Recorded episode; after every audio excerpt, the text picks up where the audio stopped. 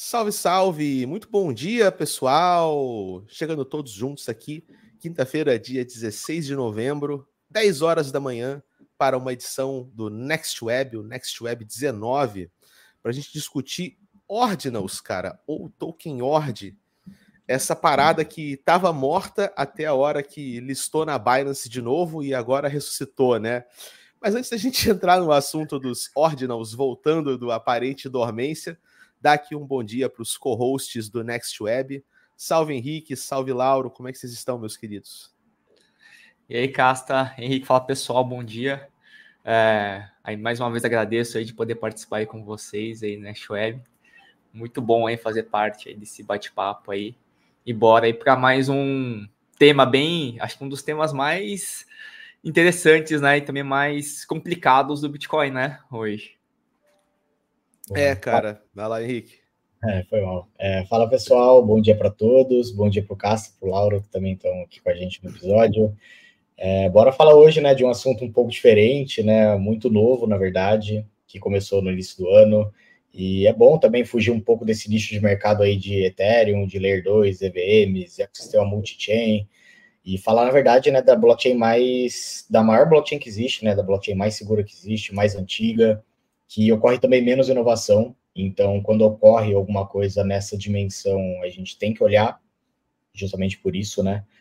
É um assunto que começou com um hype absurdo, é, acabou passando ao longo dos meses, o que é natural, e agora com a listagem do Token Word na Binance deu uma forte retomada né, nesse, nesse hype, nesse fomo de mercado. Então, vai ser um assunto bem legal aí, uma tendência muito boa para a gente bater um papo hoje. Bom, maravilha, pessoal. É, esse assunto já é um assunto que estava me interessando, cara, muito tempo atrás, né? Isso não é, talvez até uma galera que está chegando agora, né, no hype do mercado, está descobrindo Ordinals agora, mas Ordinals começou, acho que no final do ano passado, né, que, que a ideia foi para frente.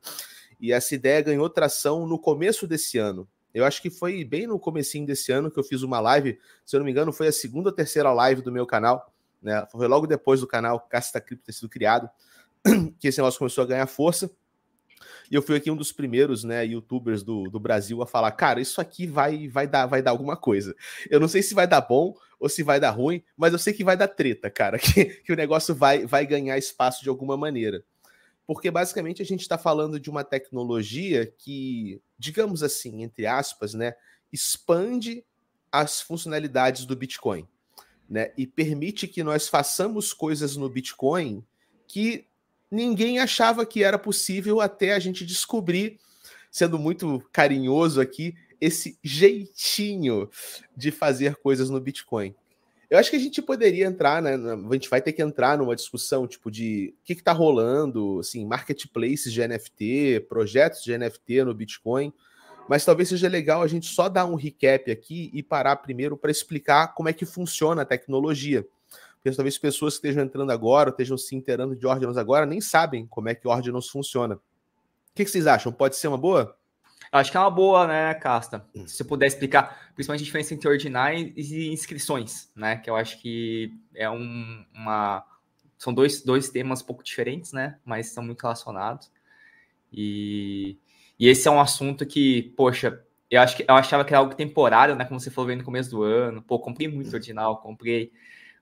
Tem os BRC20 também, né? Que eu acho que vale a pena se comentar para entender como é que funciona toda essa dinâmica de criação de make contratos inteligentes no Bitcoin, né? Não, maravilha, cara. Então vamos fazer assim. Eu vou dar essa explicação, porque já vou até puxar os slides do meu estudo lá de fevereiro, que ainda essa parte continua mesmo. Eu vou passar rapidinho e depois eu soltar a bola para a gente discutir um pouco as consequências e o ecossistema e como é que está virando essa dinâmica do Ordinals. Como a Pri falou aqui, né? Vai ser um assunto polêmico. A live vai ser boa. Demais. É, espero que sim, né? Demais. Deixa eu compartilhar aqui a tela com vocês, então, pessoal. Eu não vou passar, óbvio, né, o material inteiro, porque foi uma live, né? Eu vou só chegar nos slides mais importantes, que é para a gente explicar como é que funciona, né? Até o, até o estilo antigo do portal, do portal do Casta Cripto. Deixa eu puxar aqui. É, basicamente, né? Quando a gente fala de ordinais e de inscrições no Bitcoin, a gente está falando de duas coisas. Como você acabou de falar, Lauro, a gente tem os ordinais em si, a gente tem as inscrições. E ordinais e inscrições são coisas diferentes, tá? No caso dos ordinais, eles são uma brincadeira numérica, por assim dizer. Foi uma, uma sugestão, uma invenção né, desse cara chamado Casey Rod Armour, que é o pai dos ordinais. Basicamente o que ele fez foi criar uma convenção. Uma convenção de que a gente pode olhar o histórico dos blocos do Bitcoin e a gente pode pegar cada satoshi, que é a menor fração divisível de um Bitcoin, né? É o centavo do centavo do centavo do centavo do Bitcoin. A gente pode pegar cada um desses super centavos, dar um identificador numérico para esses caras, que vai dizer qual que é a ordem cronológica do nascimento daquele centavo de centavo de centavo daquele satoshi. E ao mesmo tempo, né, a gente está pegando o Bitcoin, que deveria ser uma coisa fungível, né? Um Bitcoin vale um Bitcoin, um Satoshi vale um Satoshi. E agora esse cara está falando que não. A gente pode olhar para o Bitcoin como uma coisa não fungível, como uma coisa onde cada centavo do Bitcoin é único e diferente um do outro, porque ele tem uma numeração diferente e ele surgiu num tempo diferente da história. Só que, cara, a gente tem, né, no total, o total abstrato, né? Claro que bitcoins se perdem, mas no total nós temos, pô, um Bitcoin com 100 milhões de satoshis, se são 21 milhões de bitcoins, então a gente tem um total de 2 quatrilhões e 100 trilhões de diferentes satoshis por aí, né? Que podem ser unicamente identificados. E o que é mais louco, né? A gente pode fazer uma brincadeira com esses caras e dá para eles um grau de raridade, como se fosse um jogo de RPG. Então, por exemplo, desculpa, eu tô correndo com a garganta toda, toda zoada aqui no ar-condicionado. É, um Satoshi, cara, pode ser um Satoshi raro. Por exemplo, se ele é o primeiro Satoshi de um novo bloco. Um Satoshi pode ser épico, se ele é tipo o primeiro Satoshi depois de um halving. Ou um Satoshi pode ser legendário, se ele é o primeiro bloco após um halving, após um ajuste de um período. Ou até um Satoshi, sei lá, mítico, que é um Satoshi do primeiro bloco, do bloco Gênesis, um Satoshi que mora na carteira do Satoshi. Então a gente começa a pegar esses Satoshis e dar diferentes graus de raridade para eles. Aí olha que louco, você pode chegar num, numa, num, num rolê que é mais ou menos como esse que o Ricardo falou. Deixa eu puxar aqui o comentário dele de que a gente está brincando com as moedas das Olimpíadas, né? Uma moeda da Olimpíada deveria valer um real, mas como ela é uma edição rara, ela vale mais que um real. E a gente pode chegar no ponto de, sei lá, de ter um Satoshi que vale um Bitcoin, entendeu? Mas olha só, vai além disso, tá? Esses são os ordinais. A sacada é, como esses ordinais, eles têm um número único, a gente começa a usar esses ordinais como uma chave identificadora. E aí a gente pode pegar um campo dentro do bloco do Bitcoin, que é meio gambiarra, tá? Mas é um campo de comentário de código que normalmente não deveria ser usado para funcionalidade, deveria ser um campo meramente informativo do, dos códigos lá, do script do Bitcoin. Mas a gente pega esse campo de comentário, enche ele de informação e atribui aquela informação a um ordinal, que vira um identificador. Então a gente pode pegar, por exemplo, a imagem de um macaquinho, primata digital, coloca no comentário de código do Bitcoin e atrela isso a um Satoshi, um ordinal Satoshi. E aí a regra é a seguinte: a carteira aonde esse Satoshi mora é a carteira dona daquele NFT. E a gente consegue extrapolar e montar um sistema de NFT e de espaço de bloco de Bitcoin que não seria possível antes, porque a gente torna os Bitcoins não fungíveis. E aí a gente entra né, nessas brincadeiras de mintar itens de RPG, de colocar projetos, fazer marketplaces. E é assim que fica no bloco do Bitcoin. Ó. Você tem a transação que minta essa imagem, o tamanho da imagem, e você coloca lá qual que é o Satoshi, que é o Satoshi chave. E aí o dono daquele Satoshi, ao mesmo tempo, é o dono daquela imagem. Então, gente, é assim que funcionam, tá? Os ordinais e as inscrições e com isso a gente tem mintado uma série de coleções de NFTs com uma certa engenhosidade do Casey Rod Armor, que é fazer um acordo de cavalheiros para que a gente possa numerar os satoshis, junto com uma gambiarra tecnológica que é usar o campo de informação de, de comentário de código para colocar informação de verdade e tentar trabalhar essa informação de alguma maneira. Aí eu queria passar um pouco agora a bola para vocês, saber a visão que vocês têm disso, e a gente começar a conversar um pouco sobre esse ecossistema aí, cara. Boa. Começar, vou... Henrique? Vai Posso lá. começar aqui, então. É, eu, particularmente, eu sou, eu sou mais cético do que a maioria em relação a esse tipo de coisa, assim, né? Então, assim como tudo que é novo, existe um hype muito inicial, existe muita coisa que não faz sentido, né? Assim como, por exemplo, nesse último slide aí que o Cássio mostrou, essas roupinhas de RPG, por exemplo, eu, ve, eu vejo num cenário, pô, acho que é muito difícil isso daí, para essa finalidade, né? Alguma coisa assim se perdurar a longo prazo, né? Até porque é uma rede que não é feita para isso, né? Ela é meio limitada nesse sentido. Então, não existe contratos inteligentes, não existe uma personalização, não existe é, escalabilidade adequada para esse tipo de informação. Eu acho que existem coisas que fazem sentido de serem NFTs e tudo, é, mas seriam no modelo de token gated, né? Em que você tem um token e aí você, por ter esse token, tem acesso a alguma coisa que está por fora da rede e que vai te dar acesso a algum benefício, alguma coisa do tipo. Mas eu enxergo mais essa, essa, esse ponto aí dos ordinals, dos inscriptions, não como um investimento, né? Acho que é difícil a gente falar, não, vamos investir em algum NFT desse, de, dos ordinals, tudo.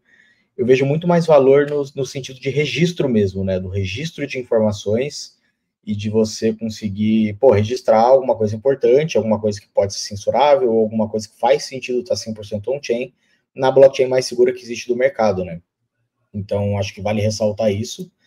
E também acho que vale resgatar um pouco da, de como que isso foi possível, né? Então, vale lembrar que existiu uma atualização que chamava Taproot, e ela era até bem pouco utilizada, né? Não fazia tanto sentido as pessoas utilizarem. O objetivo dela, na verdade, era aumentar o espaço do bloco em que seria possível você adicionar informações não financeiras, né?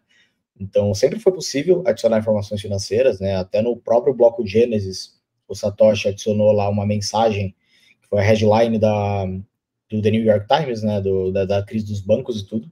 Mas esse limite era muito pequeno no começo, né? Se eu não me engano, ele era de 80 bytes. Então era um, pô, uma, duas linhas lá que você podia colocar. E o Taproot ele veio justamente para que você pudesse ampliar esse espaço, né? Para outras finalidades, mas para você conseguir colocar códigos e tudo, não era tanto com essa visão que a gente está tendo hoje dos ordinals, dos inscriptions, mas isso abriu brecha para que coisas como Ordinals Scripts fossem possíveis, né? Então ele ampliou esse espaço em que você pode adicionar informações não financeiras e o que a gente tem hoje, que está se desenrolando agora nos Ordinals Inscriptions, é um desdobramento dessa atualização que foi possibilitado nessa ampliação do espaço e tudo.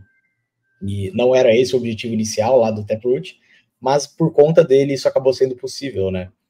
Então, isso aí acho que é até interessante mencionar, porque cara, isso é tudo muito novo, né? Um experimento social ainda. Então, às vezes, uma ação com tal objetivo acaba gerando outras consequências com outros objetivos e outras, outras coisas por trás, né? Então, acho que esses dois pontos aí são bem interessantes de mencionar. Vou passar a bola para o Laura também, ver que, o que ele quer falar. É, eu, eu compartilho de, de grande parte essa visão que o Aiello falou, né? Os ordinais, para mim, é, em termos de utilização para NFT em si, né? E na verdade não é nem NFT, né? Bem, é bastante, é bem importante esclarecer isso para as pessoas, né? Que o ordinal ele é diferente do NFT porque o NFT geralmente ele tem uma referência, né, daquele arquivo, né? Às vezes muitas vezes até fora da blockchain. O ordinal em si, a informação está registrada lá na blockchain do Bitcoin, né? Então a informação está dentro da blockchain. Então, muita gente não sabe, mas, pô, tem um NFT do Ethereum, cara, não está dentro do, da blockchain do Ethereum. Tem alguns poucos que estão, mas, enfim, não é o padrão do mercado de NFTs hoje. O original está dentro da blockchain da, da rede Bitcoin, tá? E com relação à utilização, né, pô, é muito melhor usar NFTs em outras blockchains que são criadas especificamente para isso. Na rede Bitcoin não é não é esse o objetivo, né? E por isso mesmo não é tão eficiente utilizar NFTs na rede Bitcoin. Eu só acho interessante, né? E na prática isso esse é uma função, não ser uma funcionalidade, mas é um, um, um, registro, né, que fica, que é diferenciar de fato algumas, alguns, alguns sets, né, é alguns, alguns ordinais. Pô, é, é muito interessante ter o registro histórico. Porra, aquele ordinal que eu tenho, né, que é algum set, é o que foi utilizado para pagar a pizza lá do, do, da primeira transação. É muito interessante você ter esse set para você, né? Que é igual o. Eu não lembro o nome do menino falou aqui, mas você ter aquela moedinha, né? De coleção que representa esse fato histórico. Isso de fato é muito interessante, é legal, né? É, tá podendo compartilhar a tela aqui, Casta? Só para mostrar pode compartilhar, cara. uma informação. Só para a galera ver isso mais claramente, que eu acho que fica bem bacana. Eu, eu mesmo falei, cara, eu quero comprar. Eu só não comprei ontem, porque, cara, tá muito cara a transação na rede do Bitcoin. Vocês vão ver aqui um pouco mais desse tipo de informação. Estão vendo porque a minha tela? Deu hype, né? Pois é, Deixa cara. Deixa eu essa tela, peraí. Uma das consequências é essa, né? É, tá é isso. Ó, então você aqui dar um zoom aí, cara? Deixa eu ver se eu consigo dar um. Tá dando pra ver? Dá, agora foi. Show. Boa. Então, beleza. Aqui tem um pouco do que o Casta falou, né? Isso aqui é o Magic Eden, tá? É o Marketplace. É, é da Solana, agora tá indo para várias outras blockchains, mas dá para comprar também ordinais por ela. É bem bacana. Aí, nesse caso, a gente tem aqui, se eu quero comprar um SAT, né, que é uma fração do Bitcoin, eu tenho as raridades que o Casta falou, né? Aí tem, tipo, incomum, raro, e tem a descrição, né? Então, tipo, um incomum, ó, primeiro SAT de cada bloco, né? O raro, que é que o, que o Casta falou, ó, é o primeiro SAT de cada bloco de ajuste de dificuldade. Tipo, é mais raro ainda, né? Ajuste de dificuldade, porra, é uma vez por ano, né? Teve, uma teve vez agora, teve? Oi? Não, assim, é... Teve, ah, desculpa, é, é, é, agora, 48 é, é blocos, né? Não lembro. entre o tempo de produção do bloco, mas é Verdade. Raro. Teve uma agora, recentemente, inclusive. Teve agora, né? Então, esse aqui, ó, ó o preço dele, 3,5 Bitcoin. Tá vendo? Cara, um, não, não. Um Caraca. Satoshi vale 3 Bitcoins e meio, pois mano. é, cara. É, é, o, é o de ajuste de dificuldade. Eu não lembro, é a cada duas semanas, né, Casta? 14 dias em média, né? Eu não lembro direito aqui a, a, o período. É que pode acontecer, né? Eu também não sei o certo, mas depende do, do uso da rede. Mas, cara, você é louco, cara. Vocês conseguem ver, então, assim, é muito raro, né? Como é o acontece. E é o primeiro, é do primeiro ajuste. Então, assim, e aí tem vários outros, né? Aí tem, criaram vários nomes, né? Que é o último, último Saturno de, de cada bloco, né? Tem, tem vários, aí você vê, tem os antigos, né? Aos minerados por Satoshi Nakamoto, né? O bloco 9, que é o primeiro, é o bloco mais antigo, né? Isso, isso eu fiquei com vontade de comprar, cara, e tá barato ainda, entendeu? Aí, beleza. Eu fui lá, ó, da pizza aqui embaixo. Tá mega barato, porque foram utilizados vários bitcoins na época da pizza. Foram então, 10 é menos mil, raro. É. Então, assim, criou uma lógica bem interessante. E, por exemplo, você consegue comprar um SAT que representou várias dessas raridades ao mesmo tempo. Né? Porque Entendi. um mesmo SAT pode ter passado por. Inclusive, ele pode ser antigo e também ser utilizado para pagar pizza. Né? Então, assim, tem uma série de comportamentos bem interessantes e aí você consegue ver, cara, quanto custa o SAT aqui, ó? Esse que passou pela pizza, 14 dólares, né? Um SAT Caraca, só. Caraca, mané. E aí eu falei, pô, vou querer comprar um desses, né? Aí, pô, se eu for tentar comprar um, a taxa de transação tá bizarra, né? A gente e aí consegue ver, cadê a taxa aí? 45 dólares? Cara, a média aqui, ó, 68 dólares, se eu quiser. Ah, tá. Quase uma aprovação instantânea, né? E tem a baixa 65, vai demorar um pouquinho mais para ser aprovado o volume de, de, de FIIs que está atualmente, cara, tá absurdo. Eu não sei se o Henrique vai mostrar um pouquinho disso, aqui foi mostrar alguns indicadores, né? Mas eu vou tentar adiantar aqui um pouquinho para vocês. Uh, tá dando para ver outra tela, outra aba? Não, tem que descompartilhar e compartilhar de novo, eu acho. Tá, deixa eu parar aqui. Que louco, né, cara? Eu vou puxar umas é bizarro, perguntinhas já já, cara, para vocês aqui também, para a gente responder. Eu acho que enquanto, enquanto o Lauro não consegue abrir aí, eu acho que é legal mencionar como que as pessoas conseguem achar esses satoshis, né? Porque eles estão dispersos. É, essa, essa, é a pergunta, ó, do Thiago, cara. Como é que a gente sabe que um satoshi é realmente ele? Eu acho que ele tá falando do satoshi, o satoshi, a moedinha, né? Não, não a figura, a persona Sat, do né? satoshi, né? Não é o sat, digamos assim. Boa. Então, assim, eu acho legal mencionar que existem pessoas, né, usuários mesmos, que eles atuam como caçadores de satoshis de fato, né? E eles fazem isso, pô, comprando grandes quantidades de Bitcoin. Aí, quando uma vez que eles têm essas quantidades na carteira, eles olham lá se não tem algum raro ou algum específico através de um software, não sei como funciona exatamente. Mas eles ficam fazendo isso, eles ficam transacionando um alto volume de bitcoins, comprando, vendendo, comprando, vendendo, comprando, vendendo, e meio que peneirando esses satoshis raros, né? Para conseguir separar eles de todos os outros e conseguir revender por um pouco mais caro, ou guardar, ou inscrever as coisas que eles querem. Então, meio que existe um, uma função mesmo, um trabalho, pessoas que fazem isso de forma ativa e vendem para coleções, vendem para outras pessoas e tudo. e conseguem ganhar até uma grana legal com isso, né?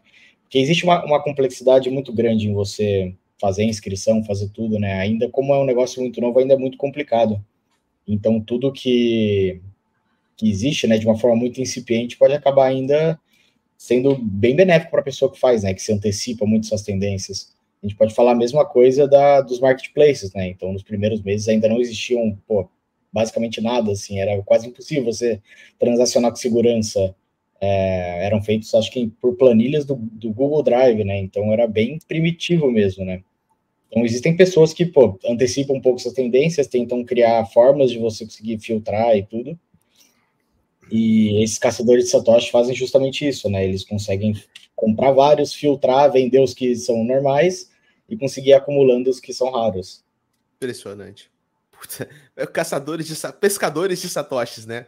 Cadê sua tela aí, Lauro, para a gente compartilhar? É, o, é, eu tô, tô pensando aqui, Henrique, você falou, cara, totalmente relevante se for a comparação. Imaginei aquele cara lá com a peneirinha no rio, né? É, encontrar um diamante. Só que agora o cara faz isso digitalmente, né? com Bitcoin. E quem quiser. É e, quem, e quem tiver uns bitcoins guardados, tá? E quiser saber se tem Satoshi no meio, tem um site que ajuda você a buscar e fazer essa peneirada, tá? Então é só você colocar o seu endereço, seu Bitcoin aqui, ele vai te dizer se você tem o Satoshi ou não, né? E depois você tem, claro, você tem que extrair esse é. SAT raro aí para você utilizar e transformar numa é. num ordinal. Isso só, tá? só para quem tem Bitcoin na carteira criptonativa, né? Não dá para fazer Exato. isso com o Bitcoin da Binance. Sacou? Não adianta colocar o endereço da Binance é, aqui, você adianta. pode achar, mas você não vai conseguir extrair é. dele. Tem que ser o Bitcoin criptonativo. Eu acho que, é, Cássia, essa é uma das dúvidas, tá? Que até, pô, eu vi ontem, né? É, até o processo de fazer isso, não sei se você chegou nesse detalhe, né, para entender um pouquinho como funciona. Pô, eu quero transformar aqui, eu encontrei um SAT, né, no meu Bitcoin. Como que eu faço para depois, dependendo, como é que funciona esse processo, né, tecnicamente? Cara, você tem que usar uma carteira especial, até onde eu sei. Tá? Hum. Então tem uma carteira, uma carteira que é feita para manipular satoshis de forma individual porque a carteira básica do Bitcoin, para ela, os satoshis são fungíveis. Então você tem que ter uma carteira à parte e com essa carteira você consegue isolar os satoshis e transacionar eles em separado. Eu desconfio até, cara, que se hoje você pegar teus bitcoins da Binance e sacar, eu acho que a própria Binance deve, já deve estar tá filtrando, mané. Eu ia assim, falar aí. Ela com passa certeza, os comuns na hora do saque, com certeza, e guarda os raros, com certeza se eles já listaram o token Ord, eles não estão mais assim, ah, vou sacar meus bitcoins da Binance. Cara, só vai vir Bitcoin comum. Acredita, sacou? Olha, vamos, vamos puxar agora, eu quero avançar um pouco na, no nosso, na nossa exploração aqui, porque muitas pessoas perguntaram sobre a moeda Ord, né? Aqui o Jackson perguntando sobre a, a moeda Ord. Tem também outra pessoa que perguntou sobre o tokenomics do Ord, que foi o Clayson, tá? Gente, o que, que são esses tokens, tá? Que estão sendo listados por aí? Esses tokens você podem conferir num outro site chamado brc20.io. Deixa eu colocar esse site para vocês aqui. Tá? Isso é uma outra parada. Em cima dessa tecnologia de ordinais e inscrições, o que, que o pessoal propôs? Replicar o padrão RC20 da Ethereum, que é o padrão para criação de tokens fungíveis.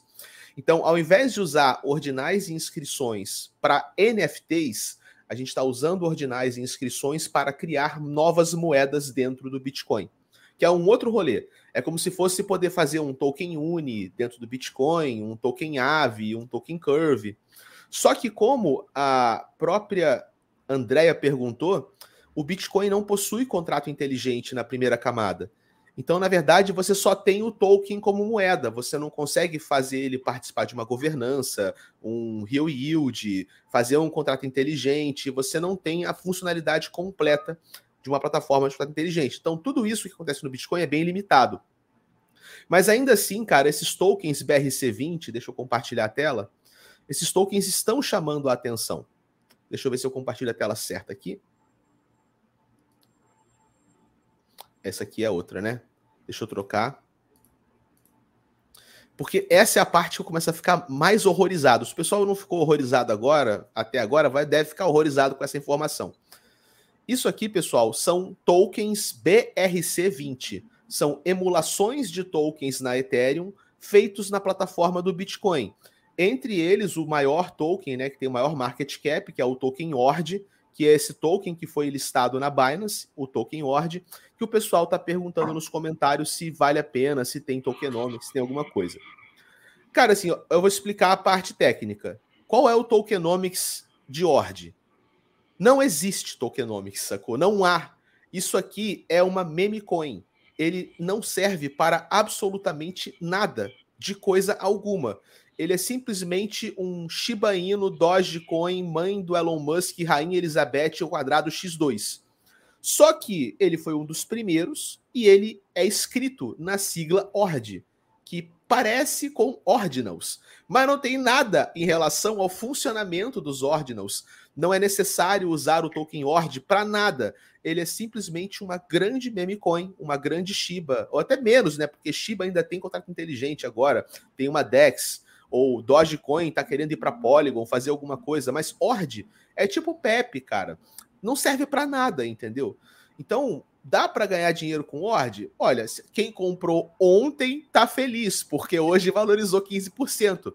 Então eu não posso dizer para você que você não vai ganhar dinheiro com Ordinals. Assim, quem comprou ontem tá ganhando. Quem sou eu para dizer que não vai ganhar dinheiro? Mas o que eu posso dizer é o seguinte: Ord não serve para nada. Nenhum desses tokens serve para absolutamente nada, como o token PEP, que está aqui também. Só que como esse ecossistema está bombando, você vai encontrar essas bizarrices. Token vai, vai, vai variando 100% de um dia para o outro, 42%, 80%. Então, para quem é degen, caçador de memecoin, isso aqui é a Disney, cara.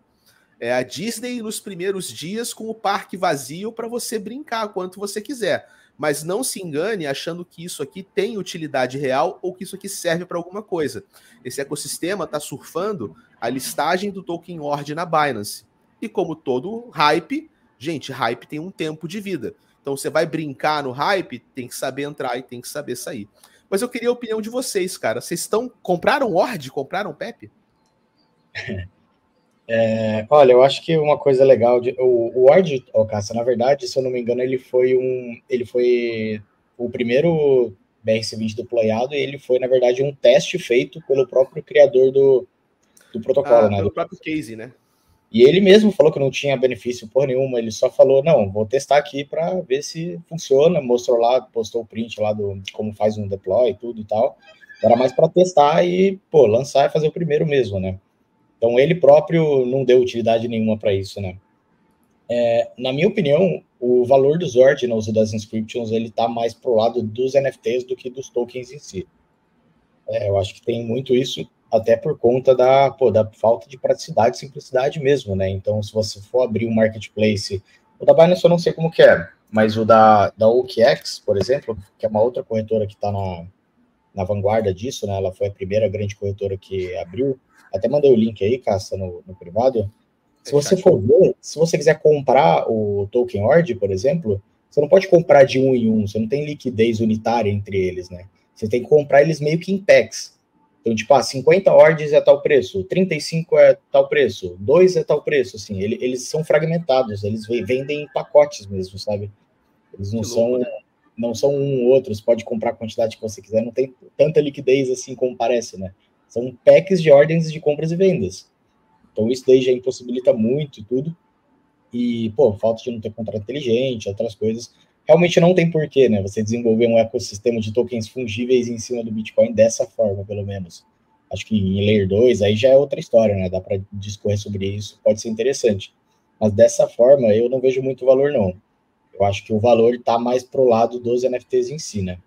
Tanto que existiram, eu não lembro agora exatamente quem que é, mas é um cara bem, bem influente aí na comunidade, que ele tinha até criado uma coleção de tokens próprios, e ele acabou migrando para NFT depois, né? Então ele fez meio que um redeem das pessoas que tinham os tokens para que eles, eles tivessem NFTs no lugar dos tokens que ele tinha comprado previamente, porque justamente ele chegou nessa mesma conclusão, né, de que os NFTs de fato fazem mais sentido. E esse cara, ele ele tá mais pro lado artístico, né? Então ele tem parcerias com outros grandes artistas e tudo. É, é, que agora me fugiu o nome, eu vou até pesquisar aqui, vou tentar retomar mais para frente da live, mas ele também pegou esse mesmo raciocínio de que os tokens em si, eles, é muito difícil você criar uma utilidade para eles e um modelo sustentável, né? Os NFTs tem uma, uma forma, principalmente para artes, né? Que o valor da arte, ele tá mais na arte em si do que na tecnologia por trás dela. Então, acho que é mais por essa linha, né? Show. É, eu, eu vou na linha do Henrique também. Cara, eu, eu, sou bem chato, né, com meme coins, na verdade. Eu sei que, pô, ah, quero surfar, eu sei que é meme, mas pode subir, enfim.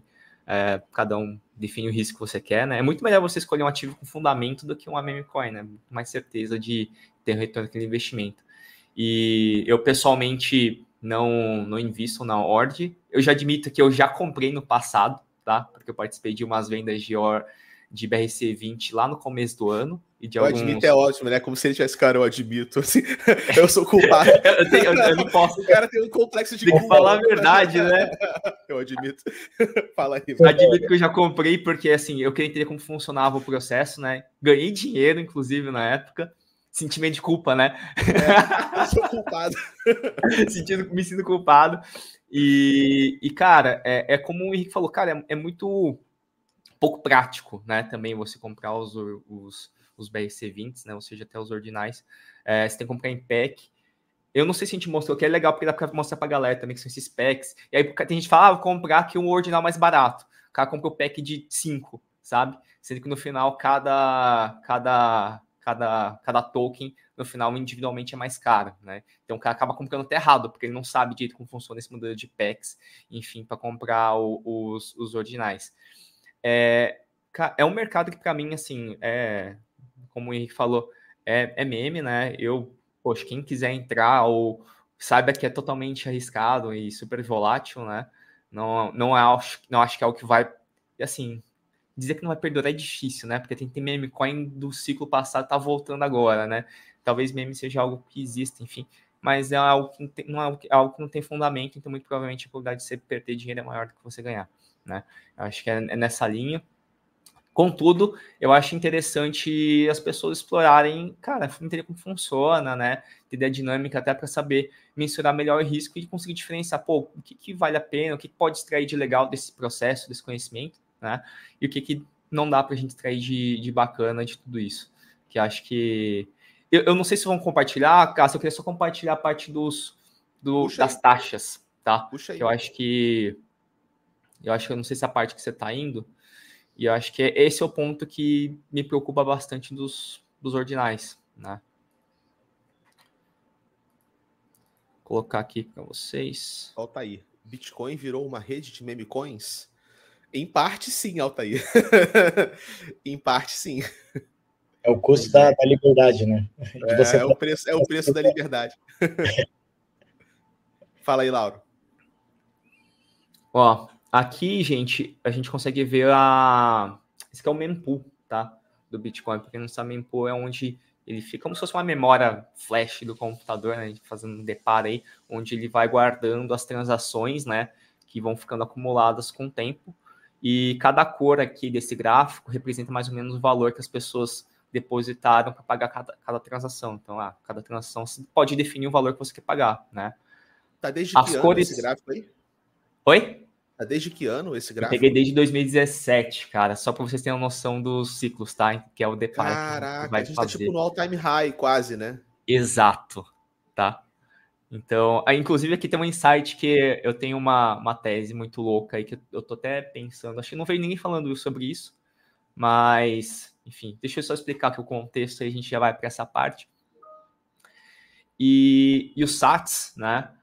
que você paga para. Vou passar aqui o mouse para vocês verem. Esse que é o de hoje, né? Tá bem pequenininho. Deixa eu ver se consigo dar um zoom para melhorar esse aqui. Acho que não vai dar.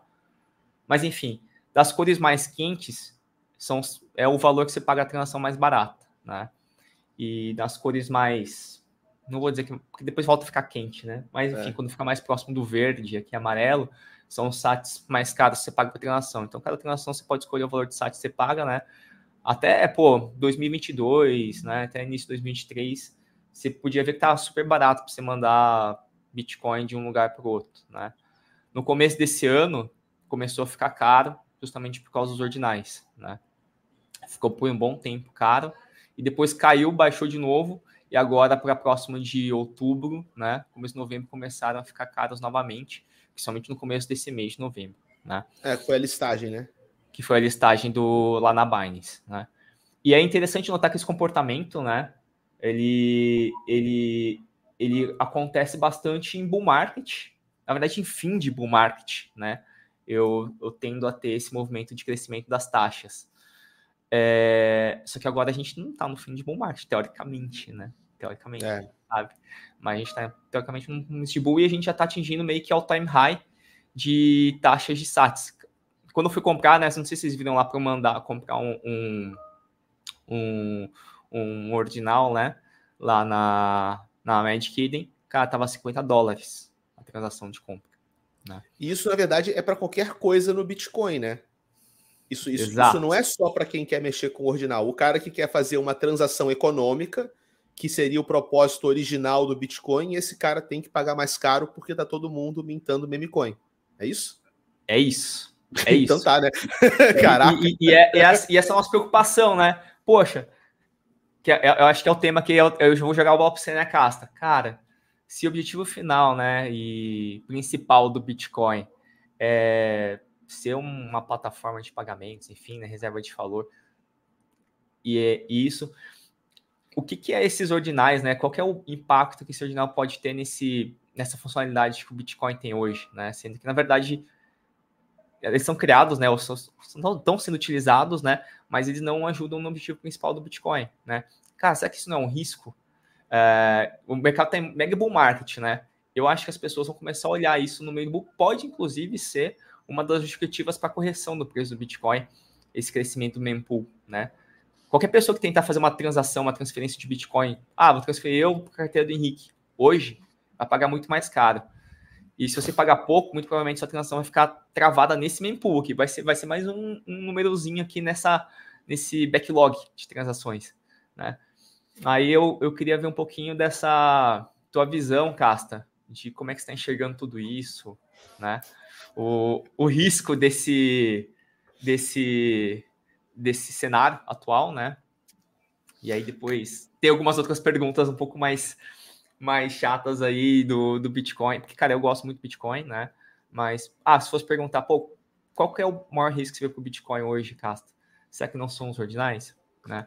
É, Vamos, então, é vamos, vamos, vamos, entrar nessa vereda, cara, porque agora que a gente já entendeu né, o que são os ordinais, a gente pode realmente falar um pouco sobre ordinais e o futuro né, da rede do Bitcoin. E sempre que eu vejo essa discussão de ordinais surgindo e eu vejo essas taxas ficando elevadas, eu ouço né, a voz de vários bitcoiners ecoando junto, assim, falando: olha, essa é a resposta para o halving, né? É isso que vai nos salvar do halving. E a gente tem que levar essa discussão primeiro para qual âmbito? Mineradores de Bitcoin. Né, eu vou dar um panorama aqui para a galera que a gente está entrando gente nova no mercado, né? Então a gente também não pode assumir que a galera que está vendo essa live já sabe de tudo. Então, como eu vou usar aqui a didática do Cássio, deixa eu dar uma, uma recapitulada né, no quadro e bota esse quadro, dou a minha opinião e a gente faz um bate-bola. Os mineradores de Bitcoin são os caras que produzem blocos na rede do Bitcoin e que mantêm a rede do Bitcoin funcionando. Né? É, esses caras competem entre si num jogo matemático, que é o jogo da mineração, onde o vencedor do jogo da mineração é o minerador que vai poder escrever o bloco. Então são várias máquinas ao redor do mundo jogando um jogo matemático entre si e são várias rodadas desse jogo. Cada bloco é uma nova rodada. O computador que ganha a rodada, ou o minerador que ganha a rodada, é o minerador que vai inscrever o próximo bloco na rede do Bitcoin e por inscrever o próximo bloco ele é recompensado com uma certa quantidade de bitcoins que não existiam até aquele momento. Bitcoins que estão guardados dentro do protocolo e que a cada vez que o minerador faz um novo bloco, ele ganha essa recompensa, mais bitcoins aparecem no mundo. Esse jogo não vai durar para sempre porque existe um número máximo de bitcoins, 21 milhões de bitcoins, que podem ser originados dessa maneira. Então a gente tem um fenômeno chamado de halving, que é uma política monetária de controle inflacionário, digamos assim, por assim dizer, onde a cada quatro anos a gente reduz o prêmio desse jogo pela metade. Então a gente começou ali na faixa dos 50 bitcoins, né? depois foi para 25, depois foi para 12,5 e agora está em 6,125. Então, se um minerador hoje emplaca um bloco, ele ganha 6,125 Bitcoin. Ano que vem, 2024, vai ter uma nova, um novo halving e essa recompensa vai cair para 3, alguma coisa. Então, o que acontece, cara? Os mineradores, eles gastam energia elétrica, eles gastam hardware, eles têm que montar uma planta, têm que investir uma puta grana para tentar capturar esses bitcoins.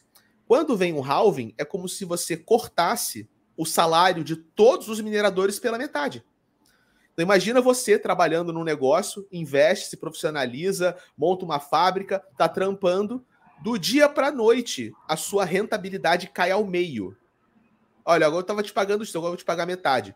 Então, cara, como que os mineradores sobrevivem a isso? Se a cada quatro anos o salário deles é cortado pela metade? Eles dependem de alguns fatores para continuarem sobrevivendo. E não um deles é, por exemplo, o preço de tela do Bitcoin. Porque tudo bem, eu posso receber três Bitcoins, mas se Bitcoin estiver valendo o dobro, aí a conta fecha, né? É, o custo da energia elétrica ele pode se reduzir enquanto nós evoluímos tecnologicamente, então a conta de luz abaixa e a quantidade de taxas que o Bitcoin gera pode aumentar. E a ideia original é que no futuro não vai ter mais recompensa de bloco, vai ter só taxa. Então será possível que nesse futuro as taxas sem os bitcoins dos 21 milhões sejam o suficiente para manter os mineradores vivos, para manter a rede segura? Essa é a pergunta que nos espera no futuro, até o ano de 2140, quando não haverão mais novos bitcoins no mundo. Então, quando a gente fala de ordinais, eles estão fazendo esse efeito que você falou, Lauro. Ordinais estão colocando movimento na rede. As pessoas estão pagando mais caro para usar a rede. Então, muitos bitcoiners vão falar o seguinte: legal, isso é bom. Por que, que isso é bom? Porque isso aqui vai ajudar o negócio da mineração do Bitcoin a ser mais sustentável no futuro. E a contrapartida que eu falo é: a gente, a gente topa qualquer coisa para ter mais taxa, né? Porque a, a, gente sim, então tá bom, se o Bitcoin agora for um lar de meme coins, a gente topa, a gente aceita. O importante é que se pague os mineradores. Eu não tenho certeza se esse é o caminho. Porque o encaixe do Bitcoin no mundo, cara, é um encaixe onde Bitcoin é uma moeda uma moeda independente de um Estado-nação, uma fonte da resistência criptoanarquista, uma coisa que vai desbancar o dólar. A gente está falando o quê? De que a gente quer no futuro um mundo bitcoinizado?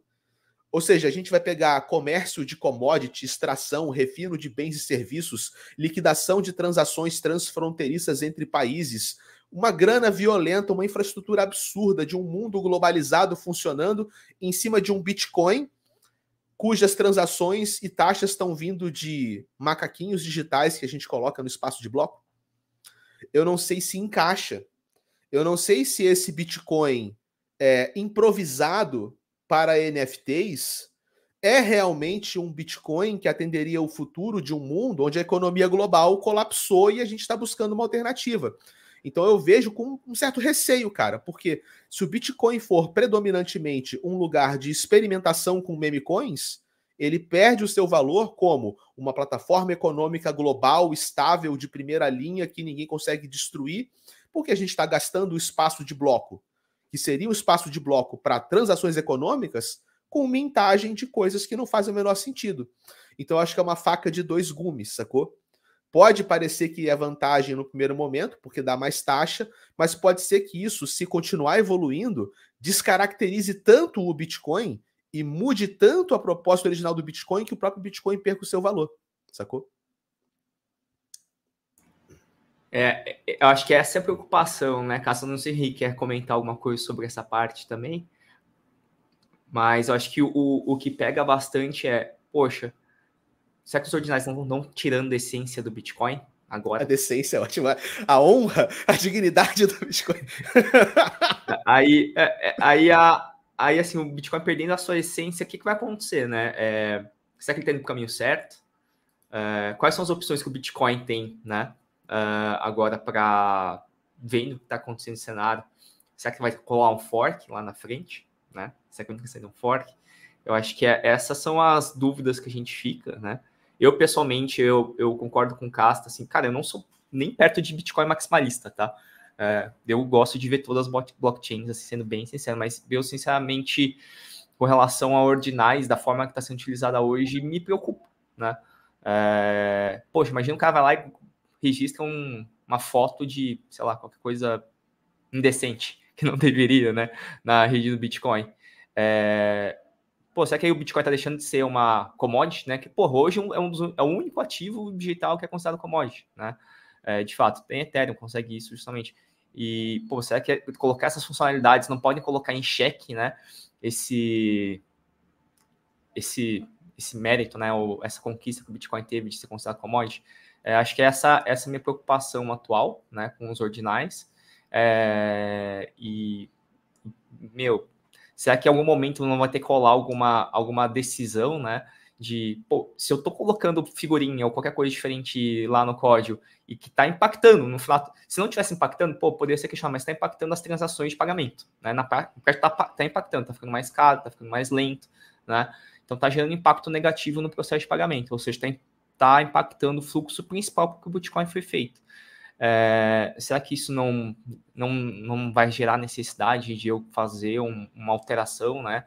Ou de repente é, barrar a criação de ordinais e, e alterar o, o um código para que isso seja, seja feito, só que também vai cair isso numa linha de. de censura, né? Exato, de censura, né?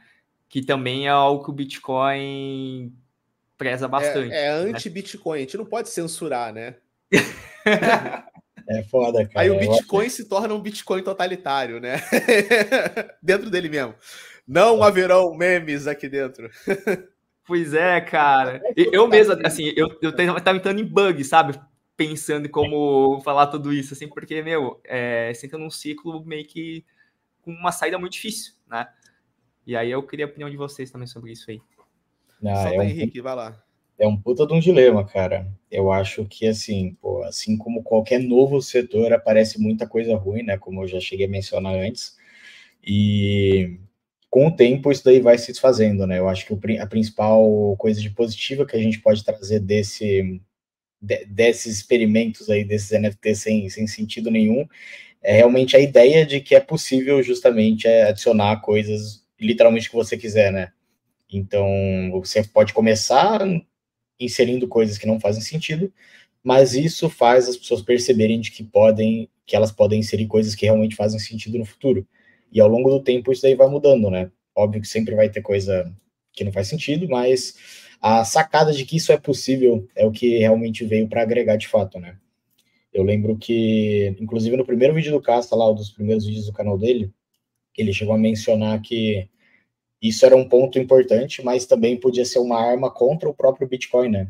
Justamente porque você pode, sei lá, colocar conteúdo de crime de guerra, pornografia infantil, por exemplo, que, é conteúdos delicados de fato, e automaticamente, quando você é um full node, você tem que baixar todo aquele conteúdo, né?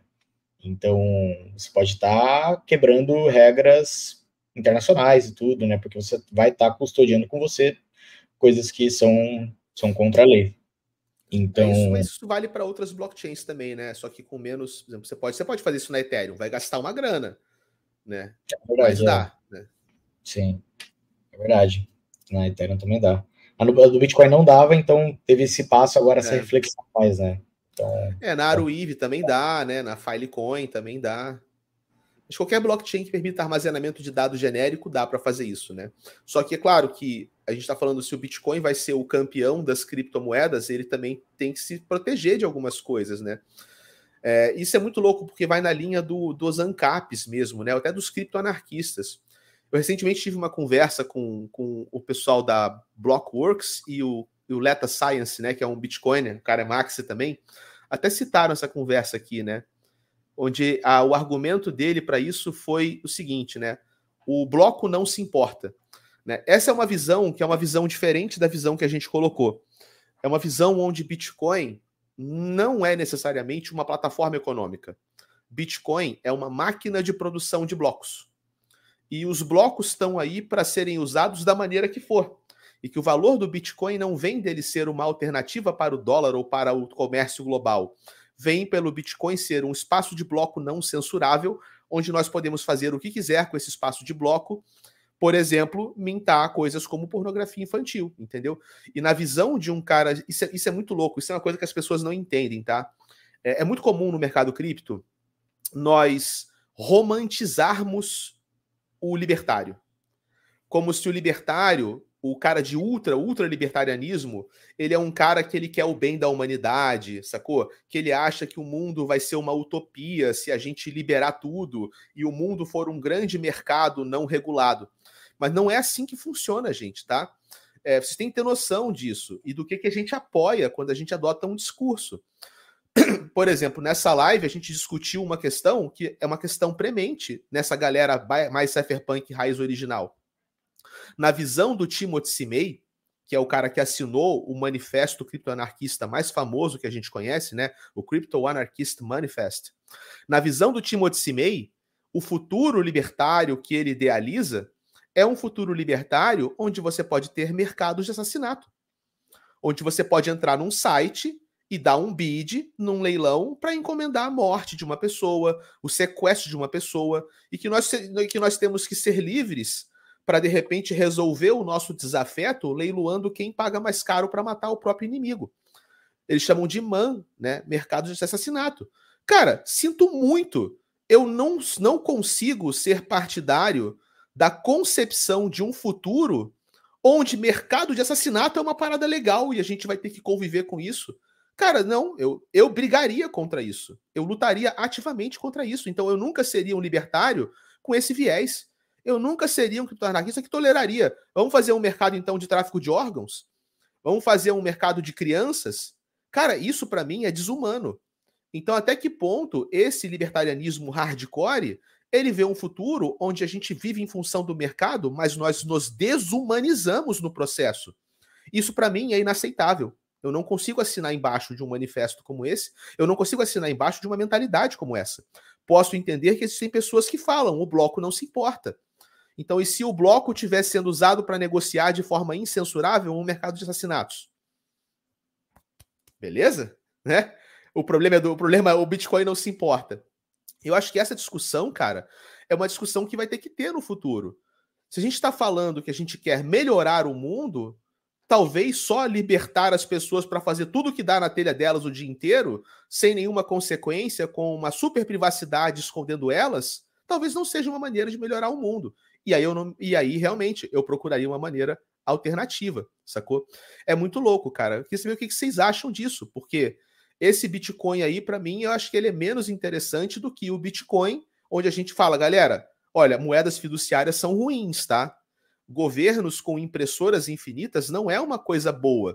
Então vamos oferecer uma alternativa econômica global Pô, isso eu acho uma parada mais sensata do que a gente ir para essa linha 100% criptoanarquista, mais, porra, extrema, extrema pra cacete, né? Extrema, muito extremista no final das contas. Mas queria saber a opinião de vocês. Pô, eu acho que eu tenho mais, mais perguntas do que respostas, né? Eu queria até ouvir o Casta ia propor uma reflexão aqui de que até que ponto uma ação contra isso seria censura ou um consenso social da maioria de tentar, sei lá, fazer um fork e tentar impedir que isso aconteça, né? Porque a gente sempre fala que acima da, da, pró da própria validação dos blocos dos mineradores e tudo, o que vale para sempre é o consenso social, né? Porque vocês podem se organizar para fazer um fork e tentar mudar alguma coisa proposta, assim como já aconteceu na rede do Bitcoin, assim como já aconteceu na rede Ethereum. É, então, se realmente acontecer alguma coisa nesse sentido, né, em que esteja em perigo a rede por conta desses pontos que você levantou, até que ponto a gente pode considerar, será, que seria um, um, uma ação de censura, ou seria justamente só um consenso social tentando moldar o caminho que o protocolo está seguindo, né? Acho que é muito, é muito subjetivo, né, esse, essa linha de, essa, essa divisão entre esses dois campos. E é muito da narrativa que você fala também, né? Porque falar que é um consenso social é bonito, é uma outra forma de falar que é, que é censura. Mas, sei lá, eu acho, eu acho, eu acho muito interessante essa reflexão e eu realmente não tenho resposta para isso. E é, eu tô meio nessa linha que o Henrique falou, assim, tô com várias perguntas. Uma delas, Casta, e aí acho que vai até porque, pô, ah, se o objetivo é, é, é assim, os extremos eu acho sempre ruim, né? Os extremos são sempre negativos, né? Então eu acho que o caminho do meio sempre costuma ser o melhor, né? E aí, poxa, eu preciso achar o caminho do meio disso tudo, né? E eu acho que o Bitcoin também, só sendo um pagamento simples, talvez não atenda tudo que a gente precisa, né? Talvez tenha um mínimo de automação de pagamento, essa parcelamento, qualquer coisa que eu possa automatizar envolvendo pagamentos, eu acho que faz sentido para o caminho que o Bitcoin quer seguir. E aí acho que vai um trade-off, é uma dúvida, tá? Até tecnicamente, se os ordinais se aproveitam, né, de poder usar os espaços para codificação, né, é, eu restringi eles Será que eu também não acabaria limitando a parte de automações também do, do Bitcoin de alguma forma? Existe alguma forma de eu fazer isso sem limitar as automações? É, para quando eu fizer um fork isso se tornar viável? Ou se eu não fizer um fork, enfim. É, existe alguma melhoria que eu consiga atingir esse caminho de manter ainda as automações financeiras sem eu perder e conseguir de alguma forma mitigar né, os ordinais? Porque nem todos os ordinais acho que são ruins, né? São alguns específicos, né? É, você acha que existe esse caminho? O que você vê aí como opção, Casta? É, só para a gente dar também um fechamento nessa discussão, né? Que ela é uma discussão muito teórica, né? É, tem uns comentários bons aqui. O Ornito, por exemplo, falou, né, que a, o que o ANCAP defende não é liberdade absoluta, né? É propriedade como princípio. É, isso varia, cara. Você vai, é porque a gente mistura muito. O cara é ANCAP, mas ele é cypherpunk e ele é. Uns são mais extremos, outros são mais moderados, alguns querem não Estado, outros querem Estado minimalista. Então, é bom o que o Ornito falou para a gente deixar claro uma coisa: isso é um espectro, isso é, uma, é, um, é, um, é, um, é um range de temperatura. Quando a gente fala dessa galera mais extremista, não é todo mundo, é uma galera. Mas é, esses caras estão certos no sentido de que, se a evolução tecnológica vai nesse sentido, a gente entra no dilema que o Rafa Melo levantou. Se você monta uma blockchain pública, quem é que vai decidir o que pode ser censurado ou não? Porque se a gente põe na mão de uma pessoa, é claro, essa pessoa pode censurar muita coisa e mais coisa do que talvez nós gostaríamos. Então a gente vive uma espécie de um trilema, né, libertário, digamos assim, né?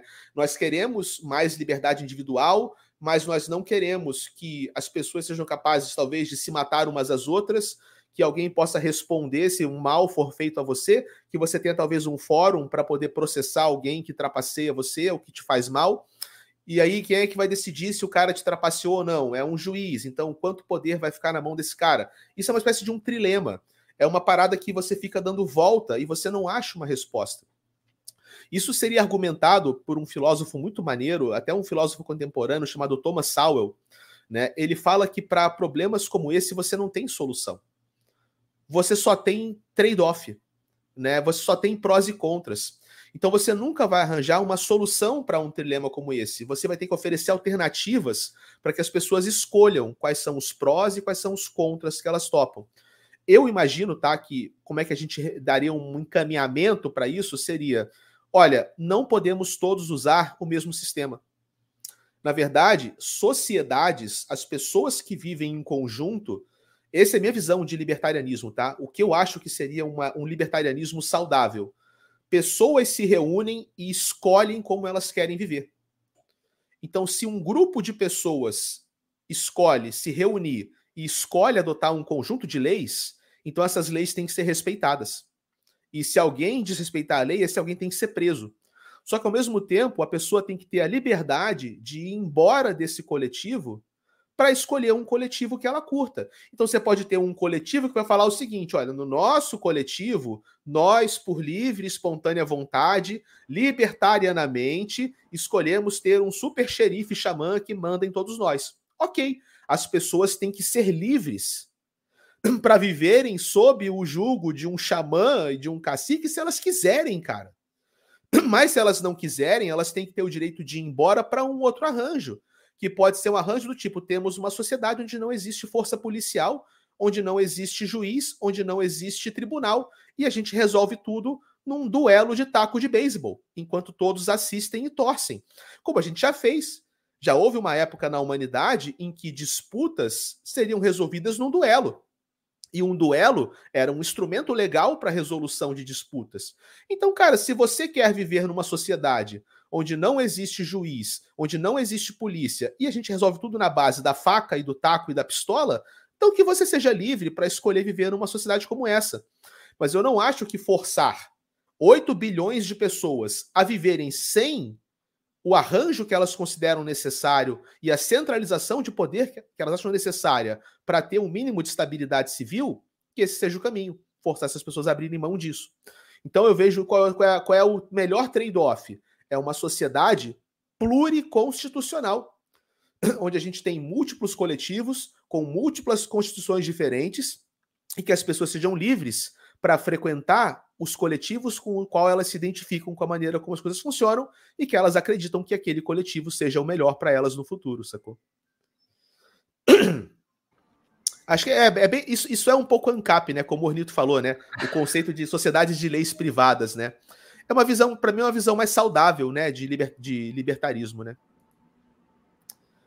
É isso, gente. Eu só queria agora puxar uma discussão para a gente não ficar nessa coisa muito, meu Deus, sociedade, apocalipse, o caramba. Eu queria fechar com uma discussão um pouco mais técnica e passar a bola para vocês, que alguém levantou essa pergunta aqui, ó. Deixa eu achar aqui. A discussão do fork que você levantou, tá? É... Cara, seguinte, Lauro. Digamos que os ordinais continuem escalando. E eu sei que existe, por exemplo, uma parcela de bitcoiners que é contra ordinais, né? Ordinais foi um negócio que deu meio que um racha, né, no mundo bitcoiner. Alguns acham legal porque aumenta a taxa e outros acham que não é legal porque eles acreditam que vai dar, é, vai descaracterizar o Bitcoin. Eu queria saber de vocês, se ordinais continuarem escalando, vocês acreditam que a gente pode ver um hard fork do Bitcoin nos próximos anos, cara? Quer começar, Lauro? É a pior pergunta, né? Mas vamos lá. Cara, uh, acho que é o que a gente falou né, no começo da live. Pô, se a gente for pensar qual é o principal risco que eu acho que eu vejo hoje para o Bitcoin, se eu fosse colocar os ordinais.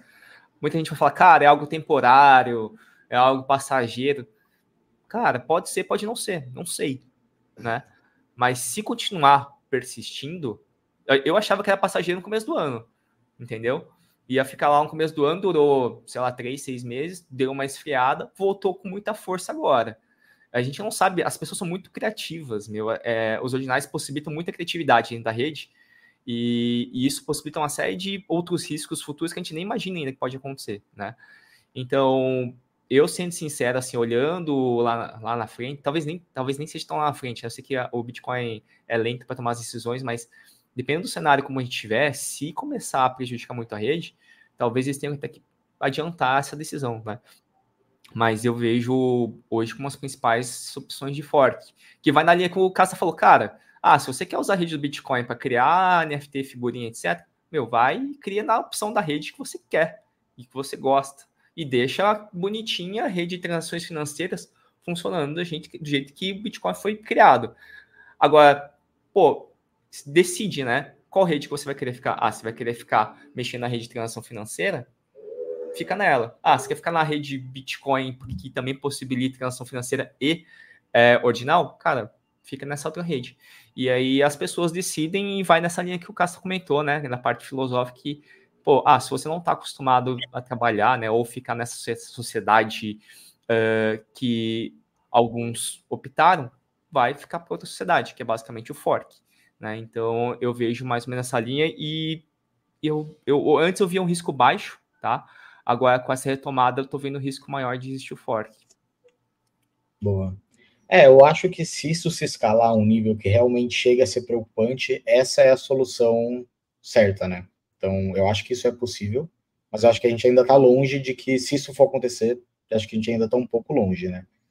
É, acho que vale lembrar que é, a, a, inserção de outras coisas além da, de transações financeiras no Bitcoin, ela já foi discutida várias vezes, né? Já foi discutida pelo próprio Satoshi, já foi discutida em 2013 e 2014 com outros projetos que tentaram propor é, esquemas mais limitados, mas semelhantes aos ordinals hoje. E a, a opinião do próprio Satoshi é justamente contra esse tipo de, de inserção de coisas a mais, né? Justamente porque a rede não é escalável e a gente chegaria nesse problema limite em que o hard fork seria o caso extremo para tentar resolver isso, né? Então, lá, isso é outra coisa, acho que até que o Cassa trouxe no outro vídeo dele, que lá em 2009, 2010, houve uma proposta de que você pudesse implementar nomes de domínios na rede do Bitcoin, né? É, então, ponto BTC ou ponto SAT, alguma coisa assim. E o próprio Satoshi ainda estava ativo no ecossistema, lá nos fóruns, e deixou a opinião dele, né? Ele falou que se fosse colocar tudo que as pessoas quisessem na rede do Bitcoin, não ia conseguir fazer nada, né? Porque a rede não é escalável. E que o ideal seria você ter outra rede para ter esse nome de domínio e também, provavelmente, a opinião dele, nesse caso dos ordinals, seria você ter uma outra rede para esses ordinals. Então, não necessariamente você precisa fazer tudo no mesmo lugar, né? Ainda mais no, no, numa, num, num, esquema totalmente limitado em questão de escalabilidade, que é a rede do Bitcoin hoje. Então, eu acho que esse seria o problema mais viável para caso essa situação agrave e avance. E a gente comece a ver, por exemplo, igual a gente já chegou a ver, blocos inteiros sendo feitos apenas com uma é, transação em si, né? Blocos de 4 mega, pô, 3.9 lá era uma foto só. Aí é fica meio maguinho, né? E isso também pode ser considerado uma censura, uma censura na rede. Você está é deixando verdade, de é uma... é. informações essenciais ou informações prioritárias em detrimento de outras informações que não vão agregar nada nem a ninguém, né? É, isso é verdade. Se você monta um sistema onde um cara consegue, com a quantidade correta de dinheiro, ocupar um bloco inteiro com uma imagem, esse cara está empurrando para o futuro transações financeiras legítimas. E se ele tiver grana o suficiente, você tem um bloco a cada 10 minutos. Um cara com grana suficiente conseguiria talvez silenciar a rede do Bitcoin por um bom intervalo de tempo. Alguns dias. Isso, aí, né? isso por alguns dias. Isso poderia ser um tipo de ataque. O cara poderia assim, se organizar e levantar o dinheiro para censurar, sei lá, vamos lá, 30, 40 blocos seguidos né? E no meio tempo o Bitcoin ficaria praticamente inutilizado. Desde que ele pagasse o suficiente, já que a lógica é que os mineradores sempre vão querer abocanhar o máximo de grana, porque eles são capitalistas, né? Digamos assim. Esse cara pode pegar imagens de 4 mega e ficar atochando no bloco, um bloco depois do outro, e a rede congela. Seria um tipo de ataque, né? E é um ataque financeiramente viável à rede é uma perspectiva interessante, cara. E aí, isso aí é, isso é uma falha de projeto da rede ou a, o bloco não se importa, sacou? É. É complicado. É, cara, complicado, é, viu? O trade-off de ga valor gasto, né, versus impacto gerado é positivo pro cara que quer atacar a rede nesse caso. Então, é. espero Muito que ninguém bem, pense gente. nisso tão rápido. É, porque essa, essa, ideia, essa ideia foi meio sombria, né, cara? Tomara que o cara que tenha dinheiro para fazer isso não assista esse, esse cast aqui é. e não fala, pô, os caras deram uma ideia boa, vou botar o Bitcoin dois o dias para Acabou de dar uma ideia para atacar a rede do Bitcoin aqui. mais fácil que dominar 51% do consenso. Mais Muito fácil. mais fácil. É só usar a brecha que os ordinais inscrições abriram, né? Impressionante. O cara, ai, pode, ai.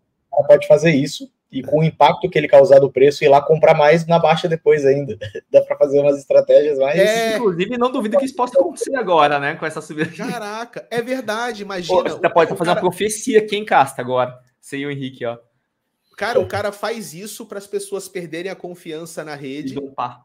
Dampar, o preço cair e depois ele recomprar, pega de volta o dinheiro do ataque e ainda lucra. Isso. Só piora, mano. Quando começa, tá, tá ficando viável demais esse ataque. Coisa de governo que perdeu um bom disso aí. Cara, se um dia, se um dia acontecer esse ataque, mané, a gente vai voltar aqui nessa live e a gente vai fazer um corte profético, mané. Nós idealizamos o ataque. Você é louco, cara. Mas deve ter Ô, Cássio, só deixa eu comentar aqui um. um o, acho que alguém colocou o um comentário aqui, ó. Da parte se dá para auditar, né, ou acompanhar as imagens, enfim, né, da blockchain. Uhum. Até dá, né, mas, poxa, quem que vai fazer esse trabalho, né? Acho que esse é um, um ponto também bastante relevante, porque, cara, a galera que é, tem que ser um, algo automatizado, né? É, você fazer auditoria de imagem, enfim, é algo complexo e demanda processamento, né? Fazer isso na rede do Bitcoin, cara, hoje não vejo que é algo ser viável ser feito automaticamente, né? E por isso que é aí eu acho que vai naquela dúvida que eu mandei para você, sabe, Cássio? Se eu quiser fazer, né, uh, e conseguir, na verdade, quebrar a rede do, não, na verdade, evitar as inscrições, que eu posso dizer, essas inscrições que indesejadas, né, e manter só as funcionalidades básicas de que eu queira fazer futuramente de automação de pagamento. É, como é que isso seria viável? Você vê algum caminho fácil para isolar essa esse tipo de, de funcionalidade e mantendo Sim. as funcionalidades que, eu, que, a, que a rede do Bitcoin precisa? É, o, que, o que você poderia fazer? Limitar a quantidade de bytes em comentário de código. Tá? Você poderia colocar, olha, é, comentário de código, no máximo tantos bytes de espaço. Entendeu? E poderia ser bem pequeno, sacou? Então, ou até você retira comentários de código. Ou limita bastante ou retira. Aí você mata na raiz, sacou? As inscrições vão, vão, vão acabar. Você não consegue matar os né? ordinais. Né? É. Entendi. O ordinal você não consegue matar. As inscrições você consegue, tá?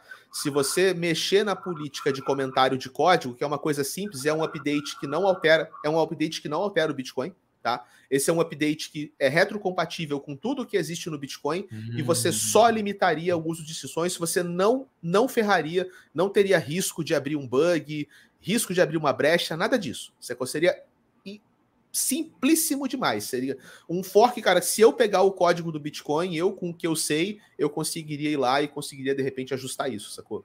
Sabendo que não vai quebrar a rede. A questão é, tem que ter coesão política, né? É, senso, é, senso de comunidade para que esse hard fork seja proposto e ele tenha apoiadores o suficiente. Tá? É, Henricão, quer mostrar para a gente o Morning Jog, cara? Para a gente encaminhar para os finalmente aqui? Boa, pode ser. Quer que eu compartilhe daqui, Castro, ou você, você toca é, Enquanto você puxa sua tela e eu vou compartilhar, vou pedir para o Lauro dar, um, dar, o, dar o tchau dele aqui para a galera e dizer onde é que as pessoas podem encontrar ele, caso queiram segui-lo, conversar mais com ele. Legal. É, então, gente, agradecer mais uma vez o, o convite aí, né? Quem quiser me procurar, Laurinada, tanto no Instagram quanto no Twitter, no X agora, né? É, eu também estou na comunidade do Casta. Quem quiser fazer estudo aí com a gente no Casta Guilda, Tá lá, inclusive, hoje a gente tem às 19 horas o bate-papo. Hoje é uma bate-papo e alfas. Cara, realmente sempre surge muita coisa divertida lá. Henrique tá convidado aí para bater um papo com a gente. E também hoje eu também tenho a Research Quad Financial. Quem quiser buscar aí, quadfinancial.com.br. É a nossa research, a gente faz uma análise de macro, mas também da parte de carteira criptoativos. Maravilha. Henricão, pode falar da Morning Jog aí? Boa, pessoal. É, Para quem não conhece, a Morning Jog é a nossa newsletter, né? A gente faz edições diárias e tenta propor um modelo mais dinâmico, né? Com notícias, notas rápidas. É, meio que um resumo do que aconteceu no dia anterior, né? Então, essa daqui foi a que saiu hoje, da OKEx, que pretende lançar uma Layer 2 na Ethereum. É, a gente sempre tenta deixar notas bem, bem compactas, rápidas, para a pessoa ler em cinco minutinhos. Também tra trazemos uns fechamentos de mercado. Começamos agora com um podcast, né? Então a gente está fazendo inicialmente um por mês, assim, bem de leve. Mas para quem quiser acompanhar, a gente também está convidado. A gente acabou de lançar nosso segundo episódio. E também temos edições semanais, né? Que essas sim são um pouco mais trabalhadas, um pouco mais longas.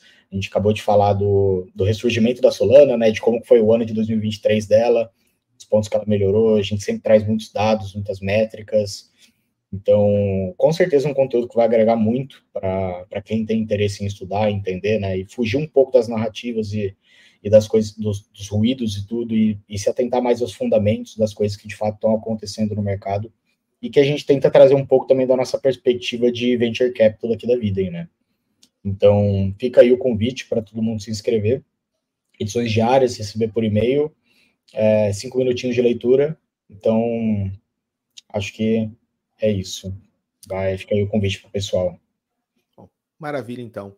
Vou também deixar, pessoal, quem quiser saber mais sobre esses estudos, né, e esse rumo tecnofilosófico, a guilda que o Lauro mencionou, convido vocês a conhecerem a Casta Guilda, que é a primeira e única, até o momento, associação de tecnofilósofos e criptólogos do Brasil, tá?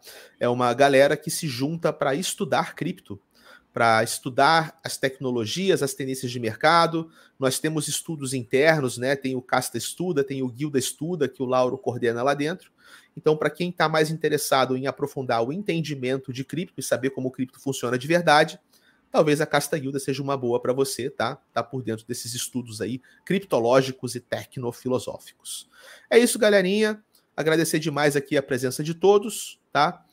Convidar vocês para estarem com a gente daqui a 15 dias. Esse podcast acontece toda quinta-feira de manhã. Um grandíssimo abraço para todos.